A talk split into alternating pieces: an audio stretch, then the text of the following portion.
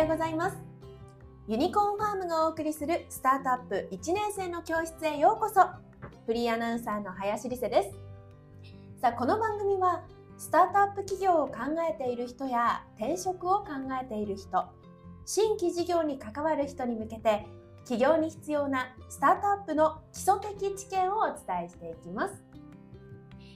さて本日も企業の科学の著者でありユニコーンファーム代表の田所さんとお伝えしていきます。よろしくお願いいたします。はい皆さんおはようございます。いや昨日 WBC 日本代表優勝しましたね。はいえー、と今収録はね3月23なんですけどまあえっ、ー、と3月22日に、はい。アメリカ時間で決勝があってですねまだ日本はすごい盛り上がってる状況ですね。盛り上がってますよね、昨日の LINE ニュースとかもうすべての項目が WBC の項目でしたけれども。うん見てました？はい、僕はハイライトで見てたんですけどもその前のなんか準決勝すごい盛り上がってねそこを超えるかどうかみたいなことだったんですけど、まあ、すごい盛り上がりましたよね。準決勝もね見てましたけれども声出しちゃいましたね外にいたのに。やっぱすごいなと思うのが後ほど話すなネタでもあるんですけど、はい。まあ、本場のベースボールある意味野球が勝ったみたいなところがあってですね。そうですね。本当30年前とかだとまだあの野茂英雄さんが行くいて活躍する前だったんで、はい。日本の野球なんかベースも通用しないってことだったんですけどああそうですか、まあそれが今回総力戦で、はい。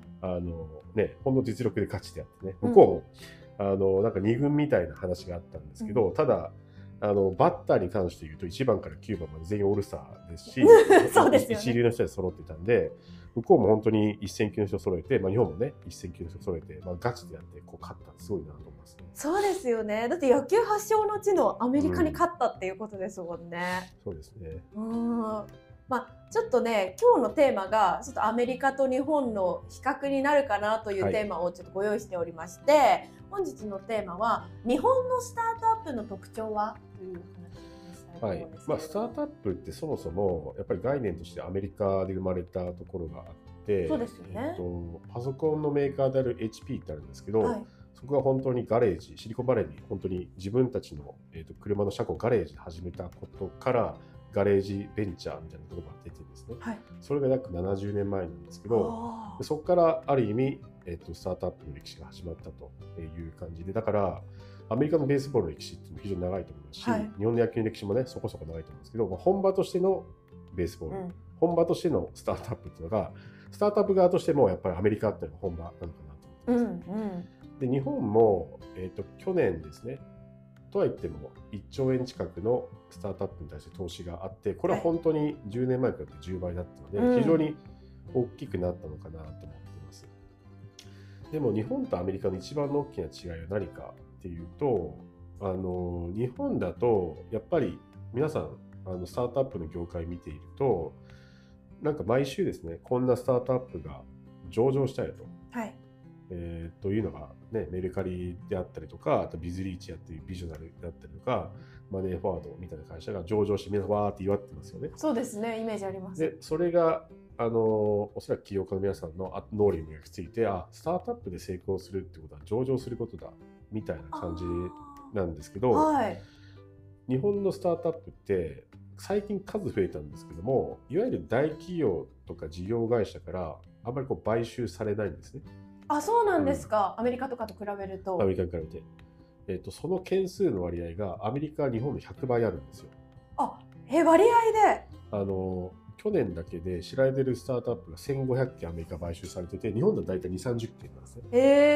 えなんでアメリカの場合は上場するっていうのが結構難しかったりするんですけど日本は日本のすごい特徴としては、えー、と東証のグロース市場といって一応その新興企業が上場する、まあ、そういった市場があるんですけどそこが多分世界的に見て一番上場しやすい。あそうなんですか。一そうですね。そこがすごい特徴的で大体年間100社ぐらい上場するんですけど、はいアメリカだとなんか2回目の資金調達終わりましたみたいないわゆるその時価総額ですね。だいたい50億から100億なんですけど日本だとだいたい50億100億とかでも上場できてしまうのでアメリカの2回目の調達と日本の上場同じみたいな感じまあ、そこが結構大きな違いですね。へえ、それはなんでそんな違いが生まれてくるんですかね？一つが先ほども言ったんですけどもアメリカってスタートアップの歴史が非常に長いんですね、はいなんでスタートアップを買うのが実はスタートアップなんですようんつまり GAFAM、Google、Amazon、Facebook、Apple このこの5社あとマイクロソフトが、はい。この5社が一番スタートアップ買ってるんですよあ、そうなんですか。であとは Zoom みたいな会社も買いますし Airb みたいな会社も買うし Uber みたいな会社もいっぱい買うんですよね。なんでかっていうとスタートアップがスタートアップ買収した方が物価的な齟齬が起きないんですよ。ああ、なるほど。うん。なんで自分たちも5年前10年前に始まったスタートアップで、まあ、創業者もいると。そしたら新興企業でまずスタートアップが出てきても、まあ、別に年齢もそんな変わらんし、まあ、10年前自分たちもスタートアップだったんで同じようなカルチャー同じような感覚で一緒にならないかと言えるんですよね。例えば一番大きな事例で言うとあのインスタグラムってフェイスブックが買収したんですけど。あの、Facebook2011 年にインスタグラムを買収したんですね。で、当時まだ Facebook って未上場だったんですよ。インスタグラムまだ、あの、プロダクト出してから1年ちょっとしか経ってなかったんですよ。でも、い1000億で買ったんですうよね。ん。で通常だと、多分そういうふうにね、1000億のオファーがあった時に、売らないと思うんですよ、インスタグラム。自分たち勢い勢いあるんで。そうですよね。一生懸命やってるし。でも、Facebook っていうのが、えっと、非常にカルチャー的にフィットするっていうのがあったんで、それで買われたって言われています。うーん。なるほど。その、じゃあ日本は、スタートアップを買うスタートアップ、そんな大きいスタートアップがまだ成長してないから、あんまりその買収っていう話にはならないってことなんですかね。でも最近ですと、そのメルカリとかマネーフォワードとかフリーみたいな、最近上場した、もうスタートアップではないかもしれないですけども、そういうところが徐々にあの、まあ、出始めのシード機のスタートアップとかを買うようにはなってきましたけど、ただその金額ってそんなにまだ大きくないですね。先ほど言った、例えばインスタグラムって1000億で買いましたし、皆さん普段見てる YouTube があると思うんですけど、あれ Google が2006年に3000億で買ったんですよ。で別にその当時の YouTube って別にユーザーがいっぱいいるわけじゃなかったんですね。ただ単にそのなんかツールを持ってただけなんですよ。でも Google はあ自分たちやっぱ検索だけじゃなくて、例えば動画の検索でももっと事業を伸ばしたいって言った時やっぱ YouTube が一一番伸びてたんで3000億って値段で買ったんですよね。で3000億とか1000億値段とかだと日本のスタート日本の上場してる企業よりも時価総額高くなっちゃうそんなの買えないんですよ。なるほど。そう,、うん、そうですね。そういうことが起きてるわけですね、アメリカでは。はい。日本もそうなっていく未来はあるんですかね？まあ、だからスタートアップ自身がすごい大きくなっていく先ほどフリーさんとかマネーフォワードってもう時価総額3000億か5000億超えているのでそうなっていくと多分50億とか100億のスタートアップで買えるようになると思うんですよ。なんで、えっとまあ、そういうふうにスタートアップからこうさらにメガベンチャーっていいますか大きくなっていったところとかだと当然自分たちがある意味売り上げ伸ばして成長するってやり方もありますけど他の事業を取り込んで成長していくって方向に向になっていくのでそこもやっぱりある程度のサイズにならないと,、えー、とそういうふうな意思決定できないかなと思ってます。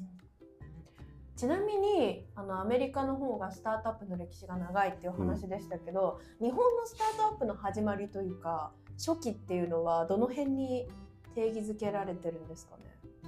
そうですね。まあ、スタートアップって言ったら皆さん多分考えるのがインターネットが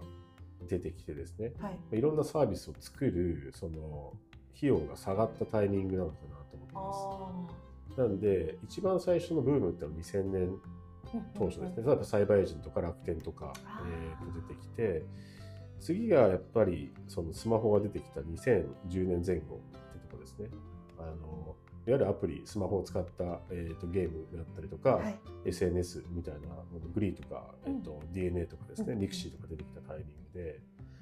で今、おそらく、まあ、2020年代に入って、まあ、第3次ブームっていうところが、まあ、いろんなスタートアップですね、Web3 もそうですし、AI もそうですし、まあ、ある意味、スタートアップのやり方っていうことがいろんなところで共有されるようになって、やっぱ敷地が下がったこともありますし、あとはやっぱり10年前に比べてすごいお金使えあのスタートアップに投資したらお金が10倍増えたってのもあるので今第3次ブームが起きてる感じがします、ね、ああなるほど。そのブームに乗ってる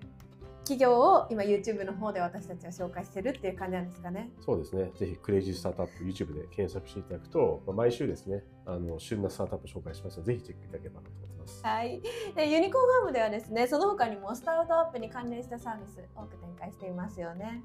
はい、えー、スタラボといってですね、これはあのサロンなんですけども、まあ、スタートアップの基本的な知見が身につく、まあ、そんなコミュニティサロンになっています。もう一つがスタートアップ経営者塾といってですね、僕から直接あの1ヶ月から3ヶ月おきのメンタルを受ける、えーと、そういったサービスになっているので、まあ、ぜひ起業家の方であったり、起業家になりたい方はですね、チェックいただければと思ってます。はいえー、皆様本日も最後までお聞きくださりありがとうございました。ぜひフォローよろしくお願いいたします。ユニコーンファームがお送りするスタートアップ1年生の教室、ぜひ次回もお楽しみに。ありがとうございました。ありがとうございました。